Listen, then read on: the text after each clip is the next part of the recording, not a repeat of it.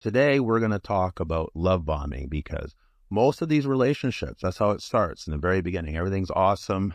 You get a presents, you get money, you get gifts, you get clothing, maybe a trip turns into a deceitful web of lies. So, Narcissist Survivor, please introduce yourself. Welcome to Vancouver True Crime. It's an honor to have you. Tell a little bit about your background, a little about you, and why you started Narcissist Survivor on Instagram. Mark, thanks for uh, having me on. It's equally an honor to, to be on your pod today. I was just having a little chuckle to myself about presents, money, and gifts. Those are those are definitely a bonus during the love bombing phase, although we'll get into that more in depth as we, we go forward. It, it often can be more subtle than that. My story, I've got over 20 years of lived experience with, with a narcissist. Oh my. Yes. And when you're in it, you don't really quite understand what's going on. There's there's not really a lot of information that's out growing up, you know, in, in high school and that. Nobody teaches you really much about domestic violence or or narcissistic abuse. So you're kind of being abused. It means that physical abuse. It's not those other things like sexual abuse, real being cheated on, verbal abuse, gaslighting, all of those things that aren't physical. I think can't be abused because I'm not being hit every day. It takes people a really long time to figure out, hey, this something's really wrong here. That was my story. You know, 20 years with this person, and we spent many years in couples counseling, but also very common. Couples counseling is not meant where there is abuse involved. And a lot of therapists really don't, they're not really trained in, in narcissism or narcissistic abuse recovery. They don't really know how to qualify or to separate separate people to figure out what's going on. Narcissists will often fool you, fool the therapist. Yes. Right? You end up looking like sort of the the falling apart, messy, crazy one and and they look calm, cool and collected all the time and I hear these stories over and over and over from many, many people who've had the same experience. So that's that's basically how I started. I think the first thing I did was Google, "Am I crazy?" Right? And, uh, am I crazy? Right. You you probably heard that before from people. Yeah. Right? No. Absolutely. No. For sure. You know, or what's wrong with me, or or something along those lines that eventually leads you to that word narcissist. The can of worms is open, and you forward from there started this series and started to my followers, hey, I'm going to be doing a series about narcissistic abuse and sharing some of my experiences. Almost every single woman who I talked with ha- had an experience or dated someone. Oh my God, I'm so glad I got out. Could believe it. And they usually, they're usually their longest relationships, which is ironic because it, it can be very subtle and, and they can play really good mind games and they can twist reality. What's up is down and down is up and they're very good manipulators. Like when I started this series, I added a, a police interrogation of Paul Bernardo.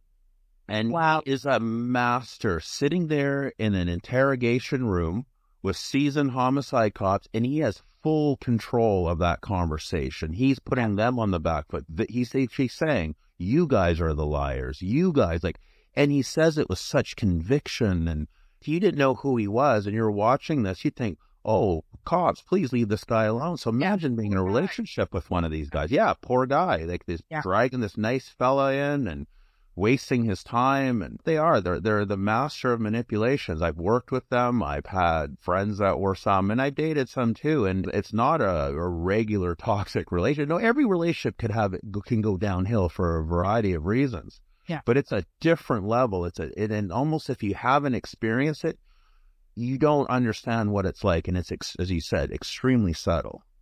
It is, and what you just I'm going to have to watch that Paul, Paul Bernardo uh, interview. It's it's hard to watch that stuff because of everything that happened Oh, it's horrible. Yeah, it's monstrous. Absolutely. I have it on my podcast, so you can just listen to it. So you don't have to see the creep. Think about just that alone. How what type of a person can manipulate you into murdering your own sister? Oh, totally. But if you see, then that's why I feel that that interview is so important. If he can do that to cops, imagine we can do to to a 17 year old girl like he's in a relationship with. What you described with the cops, just to give people context, because I'm a big fan of information. And once mm-hmm. you have sort of the language to describe things, You Mhm. literally describe DARVO. It's an acronym for Okay. deny, deny, attack, reverse, victim, and offender. Yeah, and narcissists always play the victim card as Oh, yeah. So that's that's what Darvo is. They're they're able to take a situation and literally flip it to make you into the bad guy, and and it's Darvo. So why don't you describe maybe some of the tactics that, like the love bombing tactics? What are some of the things that one can use as a love bomber? Well, as you mentioned, if we're lucky, um, we get presents, money, gifts, trips, vacation. That's on the on the higher end.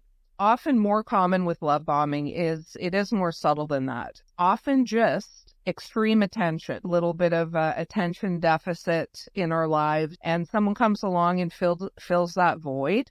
It feels great. Someone who Right. texts back real fast. Somebody who has time for you, who calls, who says, Oh, good morning, beautiful, or, Right. you know, texts you throughout the day, just giving you that constant dose of affection that maybe you've been lacking for whatever reason. You've been single for a while, or it can start as simply as that. And that becomes comforting, can rely on for a little bit of feel good during the day it can be things like that It- it's it's a bit of a scale so once you start to go up up on that scale if somebody is telling you that they love you Mhm. within a week of meeting you or you're not like other women I've dated you're different you're special you're you're my soulmate that anyone tells you within a short period of time of meeting them that you are their soulmate literally run in the other direction. Yeah, every sure. single time every single time. I'll lay money on that. This is often called love bombing is also also described as the love the soulmate scam. Sorry. Right. right trying to convince you that you are the one and they're trying to do that quickly so that you can fall in love with them and then they can start abusing you after that or using you or financially abusing you or whatever they have sort of targeted you for Wow. Yeah, that totally makes sense because again, like, you know, we associate maybe just being like lavish presents and, you know, dinners and stuff, but you, you're right. It goes more than that. It's that emotionality. It, imagine that this, if you dated someone beforehand that was an avoidant, didn't really pay you much compliments, uh, you know, you know, didn't really go out of their way to make you feel good. Then all of a sudden, you know, Prince Charming comes along and you're beautiful, you're wonderful, can't spend any time away from you and you're you're my soulmate. I've been looking for you all my life. That could be quite powerful, especially if that's something lacking in your life. it's also powerful because it's a real social narrative with Cinderella. Right. Like what what fairy tale have we not all learned since early childhood that there really is a prince charming and a you know picket fence and it's very much social conditioning. So